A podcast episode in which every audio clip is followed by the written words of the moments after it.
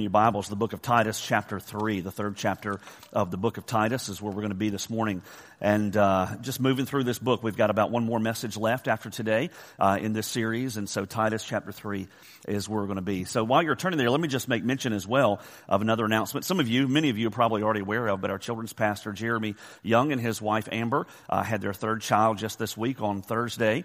Uh, Leighton Gray Young, their new daughter, uh, was born. And so for those of you that weren't aware of that already, go ahead and begin praying for them. And uh, I told him that it's a little different raising girls than boys. I'm not going to say whether that's good different or hard different. I'm not going to say, but it is uh, it is just a real real blessing, and uh, I know they are so excited, and um, and so just be praying for them in the days ahead with all the adjustments that come. But they are really really happy and excited and thankful for the way God has blessed them. Titus chapter three. This morning we're going to look at a message simply entitled "Disunity." Disunity. Now, one of the things that I love about preaching through uh, books of Scripture is that you can deal with difficult topics and it not be as though you're trying to just, you know, pick a fight or select that particular passage for any underlying reason. You deal with the passages as they come. And what you do is you just trust that there's a reason individual path. You go through that book in the first place, and there's a reason for the timing of actually coming to each of these individual passages. And so this morning is going to seem to some degree like an odd passage. You know, it's going to be like, well, is he trying to communicate something special? Yeah, yeah, I am because it's in scripture, but I can say that God has given us a great unity here for many, many years. God has just blessed us. That, that is only because of God and His grace and His favor. It's one of the things I think that is one of the great marks of this particular church and this ministry, and that's a commendation of you guys that God has blessed us with unity. However, we can't coast, right? We can't ever take anything for granted, and we have to keep our, you know, keep our head on a swivel, so to speak, because the enemy is always alive. The enemy is always at work. And we need to be aware of that. So this morning we're going to look at a passage of scripture there in chapter 3 that is a, a, very pointed passage of scripture. It's a very direct passage of scripture. And for us, we'd be really, really wise to pay attention to what it says and at the same time to apply what it says as well. Well, many of you are sports fans. I love sports. I played sports for a long time and I follow sports. You know, I've got my bracket, for example, right, for March Madness. Got my bracket out there. Not doing so well, but, uh, but I'm hanging in there. I, my champion is still on the board. So, uh, so I'm trying to, trying to hang in there. But I love sports. And one of the, one of the great uh, takeaways from sports, uh, whenever you play it, or if you've ever followed it, watched it, or whatever, participated in it at all, is that it is a great, great concept that communicates the benefit and the blessing of team. You know, you can't play sports with just an individual mindset. Virtually every sport is a team sport. Now you may say, well, what about golf, right? There's one golfer out there. Well, at the college level and at the high school level, it is a team sport. You are playing for your own score, but you're also participating as part of a team. And so whenever you look at sports, it is a great way to teach this concept, this mindset of team and the value of being a part of a collective group of individuals, a collective group of people that are pulling their share of the load as well. And what you understand there, whenever you're part of a team, is that team chemistry and team unity is a very, very important thing. There have been many, many teams in name only who have participated, they have competed, and yet they had all of the best collections of individuals, right? They had a collection of all-stars as individuals, and yet they never could find their chemistry. They never could come together as a team. That has happened on the high school level, the college level, the professional level, in virtually every single sport. That there has to be a unity there. There has to be this mindset of being unified. Whether it's in baseball, whether it's in football, whether it's in basketball, virtually any other sport, you have to have a mindset of team. You know, the old slogan, right? They put it on all the t-shirts, right? There's no I in team. And that is true. Some of you are spelling it out right now to make sure I'm, I'm being accurate. But there is no I in team. And, and that's just a simple reminder that we have to operate collectively as a group, not just a collection of individuals. Whenever you come across an immature team, for example, let's use baseball as, as an example. If you've got an immature team, the way you know you have an immature team, if you're coaching that team, is how do they respond to adversity? If they go into a game, right, in the bottom of the first, they're already down 10 nothing, and they're fighting at each other and they're telling each other, man, can't you hit? Man, can't you feel? Can't you catch the ball? Right? And they're jawing at the coach and they're, you know, got all kind of stuff to say and they're like, you know, shaking their fists at each other and they're at each other's throat because they're down 10 nothing in the first, right? That is a pretty good, uh, pretty good indicator that you have a very immature team that is easily frustrated, that is easily, becomes easily disorganized, that very quickly begins to look out for themselves as individuals and that very easily gets their eyes off of the end goal. Now, let me just say all that to say that a church is a team as well. that whenever we begin to read of this concept of church in the New Testament specifically, what we find is, is that the concept of church is a collection of individuals. You can't get away from that. It is a collection of individuals. However, we don't operate solely looking to ourselves. In fact, we don't even operate primarily looking to ourselves, but rather we operate as a collection, a body, the Bible would say, of other individuals with a common aspect of our relationship with Christ. And when we begin to live out our faith publicly, there are going to be difficulties that are going to come. There are going to be times whenever we get down 10 in the bottom of the first, right? There are going to be times when it seems as though, you know, we're going at battle against the culture when really we should be trying to reach the culture with the message of the gospel. There are going to be times internally whenever we go through hardship or difficulties where a church is going to begin to have to resist the temptation to go at each other rather than to begin to work together with each other right? And so the church, in a very real way, is also a team. Listen to what Jesus said. Jesus would pray to the Father towards the close of his ministry. John chapter 17, for example, is this long, lengthy prayer that we read of in Scripture. And there, Jesus is praying in John chapter 17. He's praying for the Father to make us one. He would say elsewhere in the book of John that we are one flock under one shepherd. Further in John chapter 17, he would say that God would perfect us in unity. So whenever you look at our Savior, whenever you look at our Lord, for Jesus, unity within the body of believers was a, was a, it was a primary emphasis. It was something to be focused on. It was something to be worked for. It was something to be guarded. It was something to be sacrificed for in many, many ways because we are one body under one shepherd who have one mission, and that is to influence as salt and light this world with a message of the gospel. And so we do that collectively, we do that individually, but we do it also as a team. So here's a little takeaway, and we'll give it to you up front, and then we're going to unpack it as we begin to move through the book of Titus, chapter 3 here, the passage we're going to look at. The takeaway is this that unity amongst believers is a team effort. Unity amongst believers. And if you're part of this church ministry, this is where you come into play. Unity amongst believers is a team effort. It is a team effort in guarding it. It is a team effort in squashing those things that threaten it. It is a team effort for the sake of the reason the church exists in the first place. And that is to reach our community and to reach the world with a message of the gospel. Look at what it says here. You don't have to turn from, from the uh, book of Titus. You can just kind of read with me on the overhead. But Romans chapter 12, verse 18. Look at what it says here. I love this passage of Scripture. I've used it so many different times in so many different settings. Paul writes and he says, If possible, so far as it depends on you, be at peace with all men. That is a verse that is directly tied to the need for unity. This is a verse that unpacks in the concept of marriage, in the context of relationships, in the context of the workplace, in the context of church and in ministry. Paul says to the, the, Christians in Rome, he says, as far as it depends on you. And this is why I'm, I'm, I'm, glad this verse is in there. Because God understands, and certainly Paul understood when he wrote this, that sometimes peace is not going to be experienced. Why? Because it takes two people to be at peace.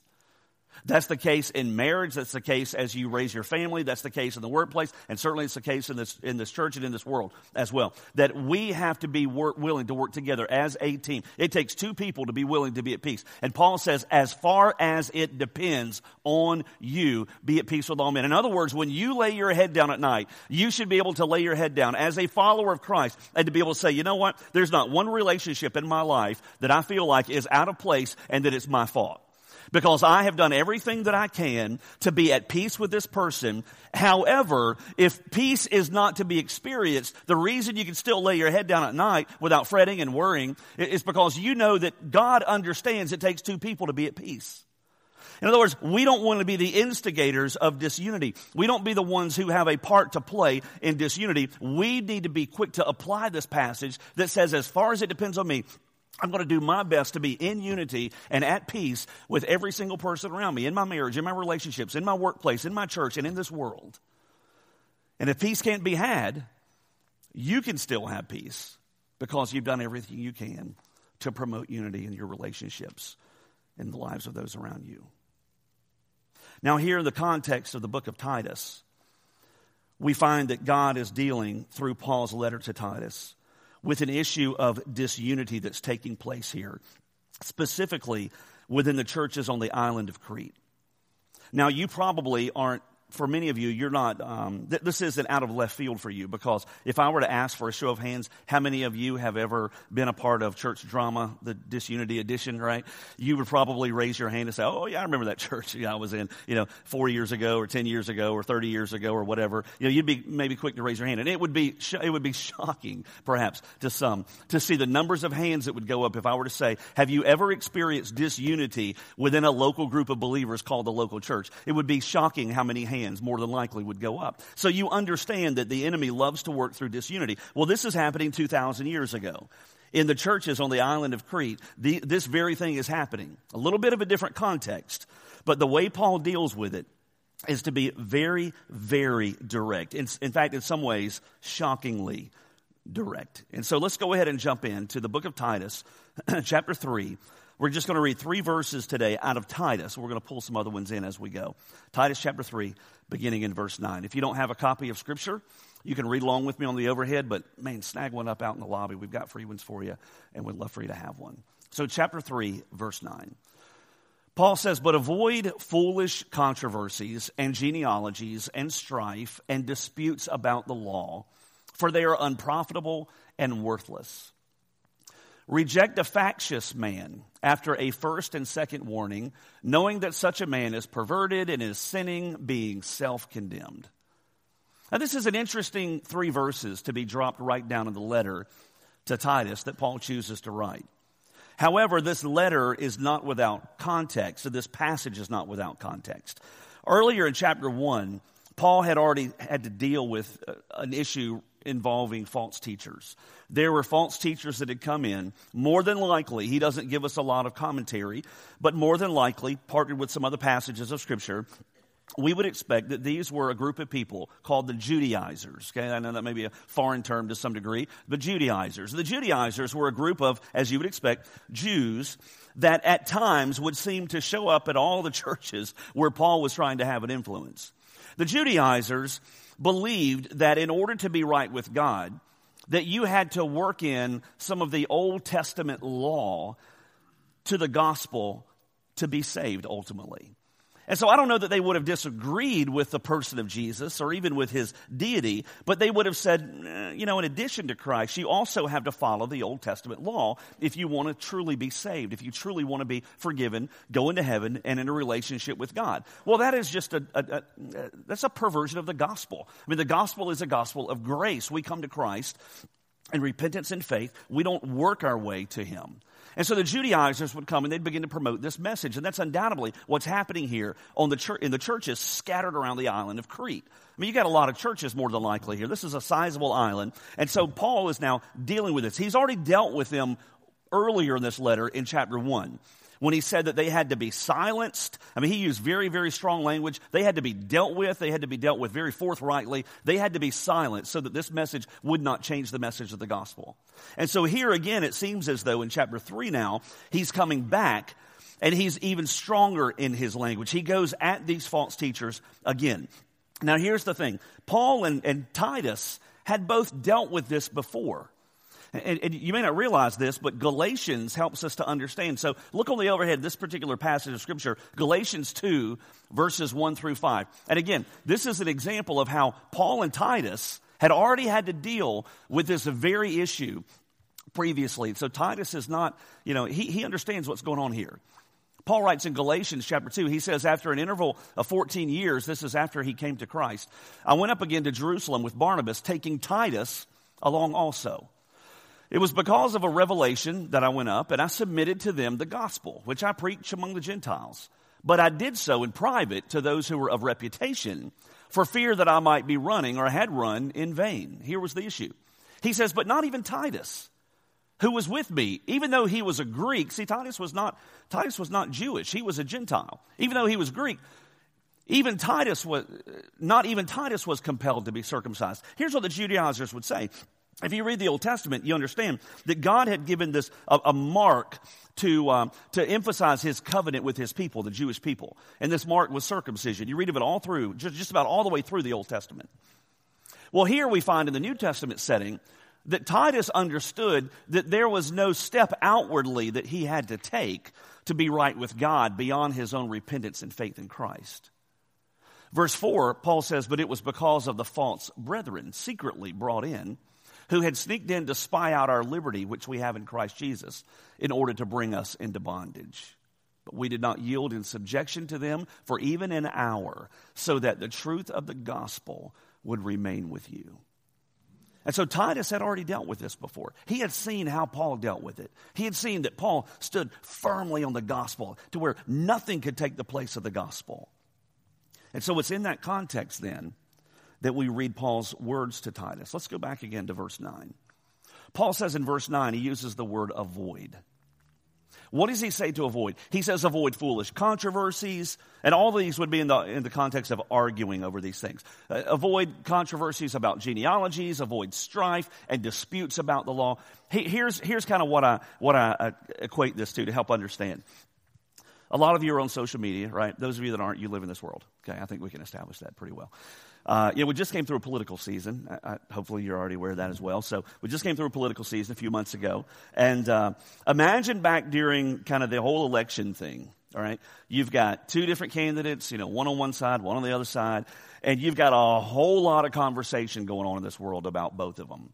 You got people sitting around the round table at Krispy Kreme and they're arguing, what about what she says? What about what he says? Facebook's just lighting up like it doesn't happen anymore like this, right? And people are just sharing all their controversies. Let, me just ask a question. Let's go back and just ask. So, assuming, let, us just say for the sake of argument, that you're one of those who you just lit up social media, you just had, had all kinds of nasty things to say about one or the other. Let me just ask, how much really of an effect did all that have? All those conversations around the dinner table, getting in arguments with your family members and your friends, right? And all the strife that went along with that. And you're trying to argue this particular law or that particular position. How much did that really change? And I'm going to ask you this other question. Why didn't you just run for office, right? And just change it from the inside, right? If you're one of those people. You understand, we understand in the, in the whole scope of our own polit, you know, political system, right? That a bunch of arguing over this and that and wrangling over this and that, it doesn't accomplish anything. It didn't accomplish not one single thing. And in the same way, in a sense, Paul is saying to the believers there through this letter to Titus, he's saying, just avoid, you're, you're going to have people coming. And he's not saying don't stand for the truth. He's saying that when you've communicated the truth and yet they won't know part of the truth, he says you've got to be sure that you don't get pulled away from the main thing. And that is that people are dying without a relationship with Christ and they're spending eternity in hell separated from God while you're wrangling and arguing and in, in the midst of strife over all these peripheral issues that don't even really relate to the gospel. He says, stand for truth, but as it relates, uh, he's going to deal with the people who spread falsehood in just a second, the next verse. But he says, as for your involvement in falsehood, he says, just avoid all of that. And it's like he said, just go tell people about Jesus.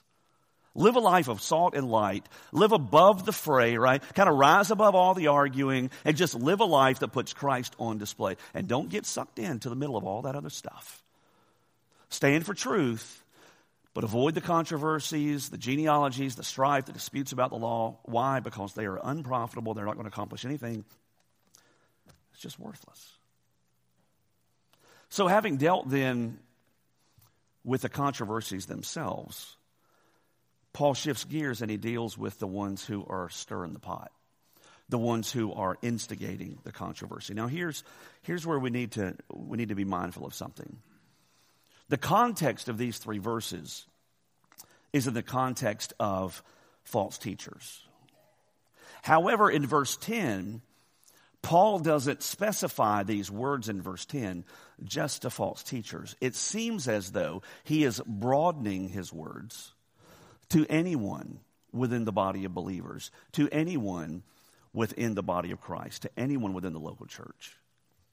And he says in verse 10, reject a factious man after a first and second warning. That, that is a that is right smack in your face, isn't it? You know, you'd almost think, well, Paul, I mean, come on, I thought we were supposed to be gentle and peaceable and loving and unconditionally loving. Paul would say, absolutely. I've wrote about those things elsewhere. But here in this context, if you've got a person who is factious. The definition of that is one who, who uh, a faction is a small, organized group of dissenting people.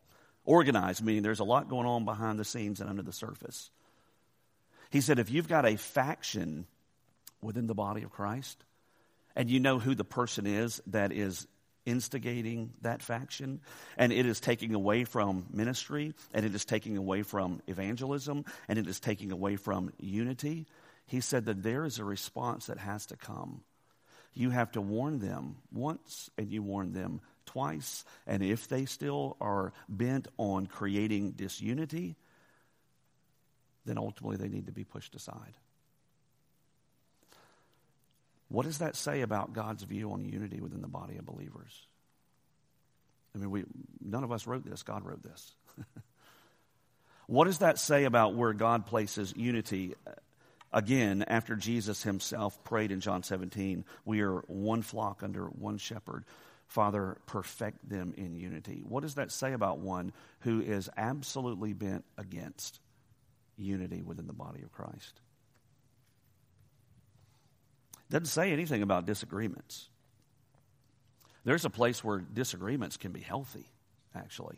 I mean, you and your family, right? You have disagreements. There's a way to handle that. You know, you sit down and you talk it out and you come to terms and you give a hug, right? And you move on and you begin to apply the things that, that you've just discussed and talked about. this isn't talking about disagreement. This isn't saying don't ever disagree with the pastor. It's not saying that at all. You know, there's a place for disagreement. We all have blind spots. And, and I would certainly hope that any pastor would be willing to listen and would even welcome disagreement over certain issues. I, I would hope that would be the, the, the climate of this church and every single church because, again, we are a team. We're not just individuals. This is not talking about disagreements. Nowhere does it say, do not bring up anything with which you disagree. It is speaking about the ones who go behind the scenes. They go under the surface and they begin to maybe put their twist to things that they disagree with. And they begin to kind of get a little collection of people around them and they come over here and they say, hey, let me just give you this little version of what's happening. And then they come over to this place and they say, let me give you my version of what's going on over here. Nowhere are the ones they disagree with able to actually explain themselves or defend themselves. They've not been invited into the conversation, but you've got all these little pockets of conversations and one person stirring the pot or maybe a collection, a small group of people kind of stirring the pot. And what's happening is disunity is being threatened unity is being hindered and the advancement of the gospel is ultimately being slowed down in the process as well. That's why Paul says, have nothing to do with the controversies, just step outside of those conversations. But as for the one who's stirring the pot, for the one who's leading the factions, right, in the body of Christ, he says that person needs to be warned once and twice and then ultimately rejected. Have nothing to do with them would be the rendering of that particular passage of Scripture. I remember years ago when I first started here, there was a sizable church, 200 miles from here, I guess. And Not even that. Sizable congregation, a megachurch in another state. And they, there was a website, there was a blog that you could go to. And there was one person who absolutely trashed the leadership, the staff, that church, under the title of being a watchdog and yet he operated anonymously. How on earth does that help to promote and to further the advancement of the gospel? How on earth does that ultimately help a church to be who God has created them to be? There would be a much better way to handle disagreement than that. The time came ultimately where it was determined who that person was, and they actually filed a lawsuit because they had been found out. kind of interesting. How much better would it have been to just follow Paul's words for one who obviously did not want unity within the body of Christ. To just warn them once, warn them twice, if they could have known who it was, and just have nothing to do with them. See, God understands the threat to unity. He understands the, the dangers that come whenever disunity begins to reign. Look at what he says in verse 11. Speaking of the person who would stir the pot, who would create these factions, Verse 11, knowing that such a man is perverted, that simply means that from a position of truth, he has gone his own separate way, is sinning and being self condemned. Thom Rainer wrote an article some time back about the things that lead to disunity within the body of Christ, within the church. It was a lengthy article. He, he listed 14 key reasons. I'm just going to pull out a few real quickly. These aren't on slides at all, but of the 14 reasons that Thom Rainer, who studies church ministry all the time, uh, of these 14 key reasons, I think these five are especially ones to be mindful of for us as believers, and especially in the context of this ministry as well. One specific uh, issue that often leads to disunity, he lists, are self serving church members. You know, we've talked a lot recently, and Titus helps us to see this, that there are those who are parts of local churches scattered all over this country, all over the world, really, who understand because of their maturity in Christ that they are a part of a church because they are part of a team to get the message out to those who need to hear. They're there to be salt and to be light. They are missionaries in a sense. We could go that far and say they're missionaries on mission, representative of Jesus Christ in this world. And as church members, they are even more importantly his representatives in this world where they go. But then there are those who only see church membership really as kind of their entrance to the country club. You know, and historically through the years, this number has grown more and more and more to where the church is just kind of likened for those people as just another club that they're part of. All the other clubs they're part of, they pay their dues, and the club minister or the club caters to them. And for those individuals, they see church much the same. They come, and the church's role, the church's reason for existence is to cater to me. I want what I desire. I want my kind of music. I want my kind of preaching. I want the rooms to look the way I want them to be, and I want to study the things that I feel like are going to be most important. And the church becomes somewhat of a kind of a club mentality. Well, what happens is, is whenever a church begins to gravitate in that direction to where the bulk of their people begin to only see the church as serving themselves, it is not long before ultimately, before disunity will begin to erupt because there's going to be someone or some group of people that don't like what's being done. It may be reaching many with the gospel. The church may be healthier because of it. The church may be, be uh, expanding in a way that God desires, and yet it rattles their cage because they are more self serving than they are others serving. And what happens is that as a result of that self serving mentality, it's that very reason that ultimately leads to disunity within the church, which hinders the mission which God has called it to. A second thing that Rainer mentions in his article is gossip. Gossip. It's interesting that he would put that. The Old Testament has a lot to say, Proverbs especially about gossip. You don't see it dealt with specifically so much in the New Testament as pointedly as in the book of Proverbs, and yet you see the effects of it in the New Testament because Paul, on occasion, would have to deal with this issue of disunity, and there were times when it would be because of people saying things that simply were not true. Or maybe they were saying things that, there, that, was, that, that were true, and yet it wasn't in a spirit of trying to make things better or in a spirit of reconciling.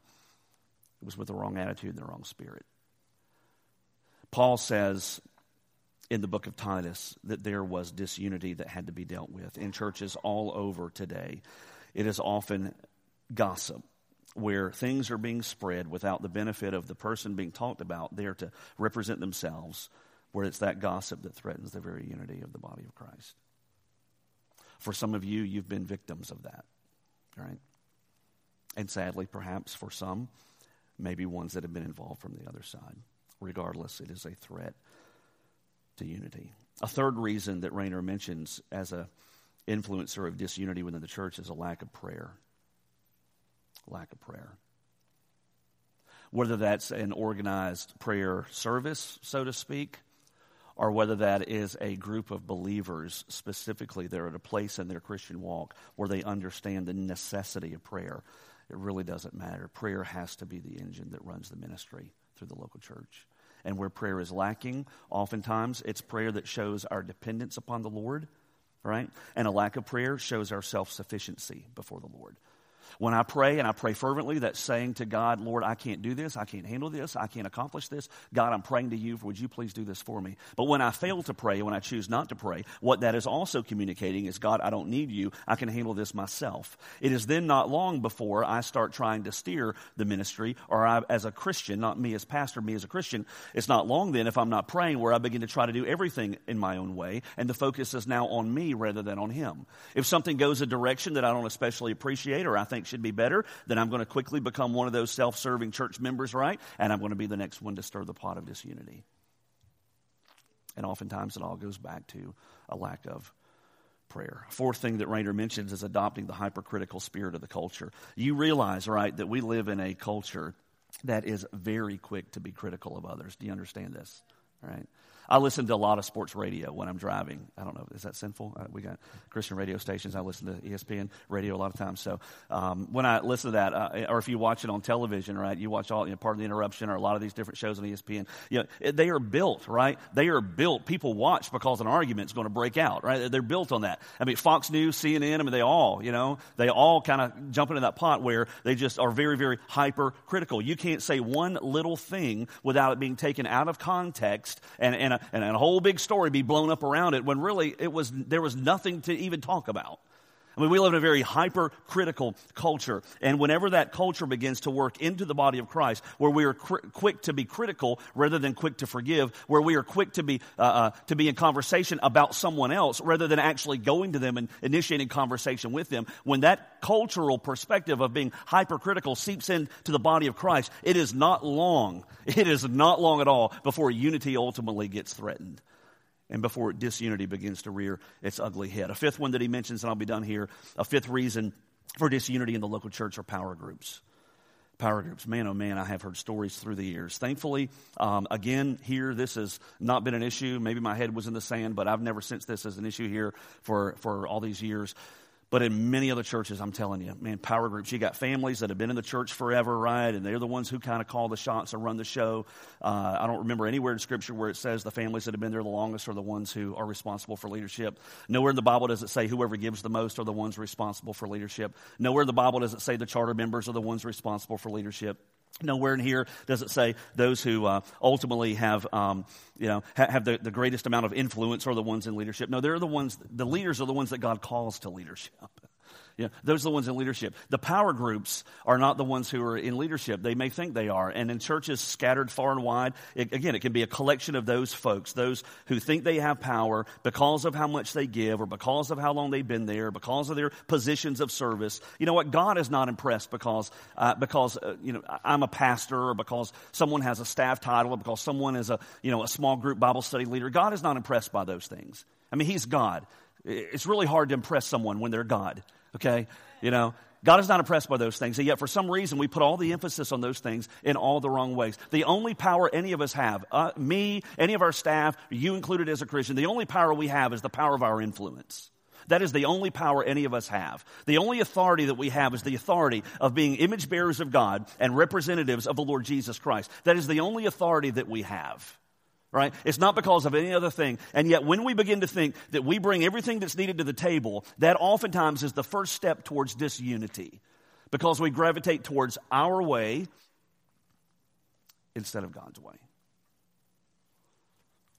And so Paul says to Titus, Titus, in the context of ministry, you've got to deal with those who are false teachers and don't get pulled into their controversy. Speak the truth boldly, stand firmly in the gospel, and for those that are stirring the pot, even if they may be on the inside, if they have no desire to follow the Lord's way or to follow in the way of truth, warn them once, warn them twice, and then have nothing to do with them.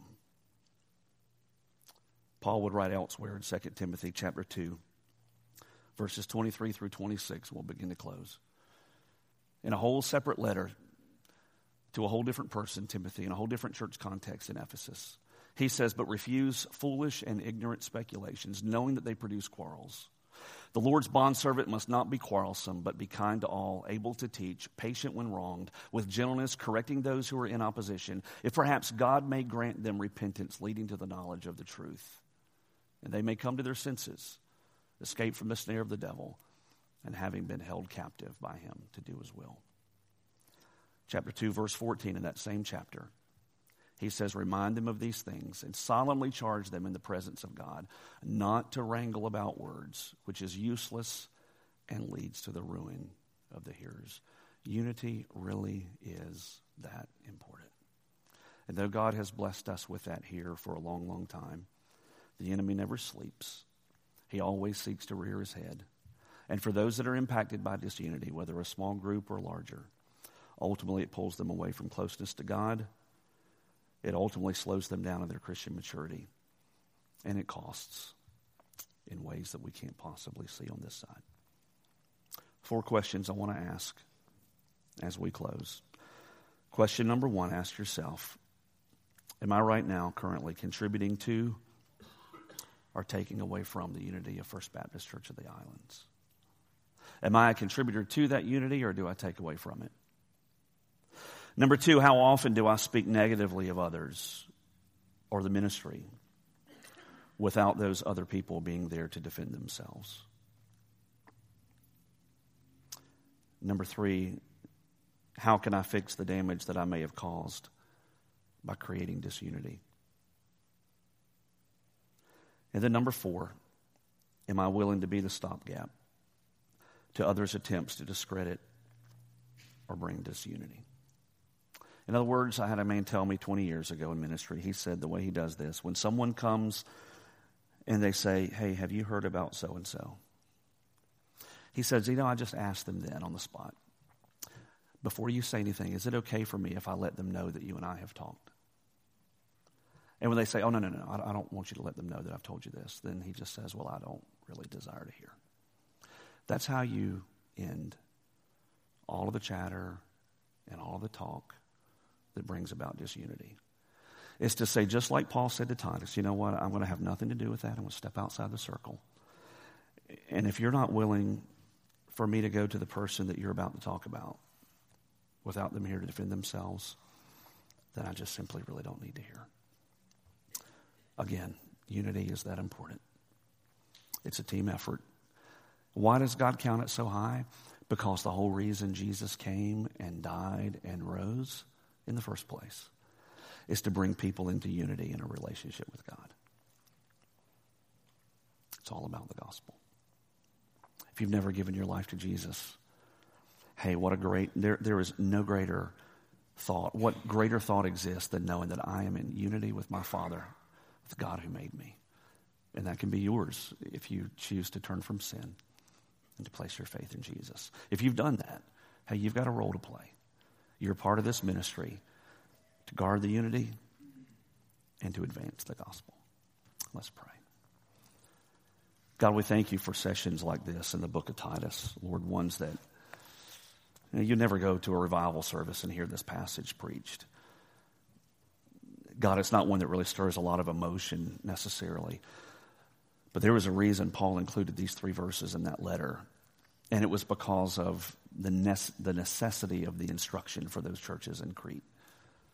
Lord, unity is that big of a deal to you. And ministry and witness can be frustrated and tarnished whenever disunity exists. Sadly, for many of us here, Lord, we can remember stories of ministries and churches where disunity reigned. Maybe it was in the context of just a, a constant tension that was there. Maybe there were business meetings and secret meetings and uh, gossip and conversations that existed. But Lord, sadly, most Christians can relate to that in some way. God, we thank you that you are for unity. And you're for unity because it it reflects the truth of the gospel that you're, you are at work in this world of bringing people into peace with you. Lord, how can we have that kind of a witness when we can't even be at peace with each other? And so, Lord, help us to do our part in being a part of the team that creates unity and that puts you on display.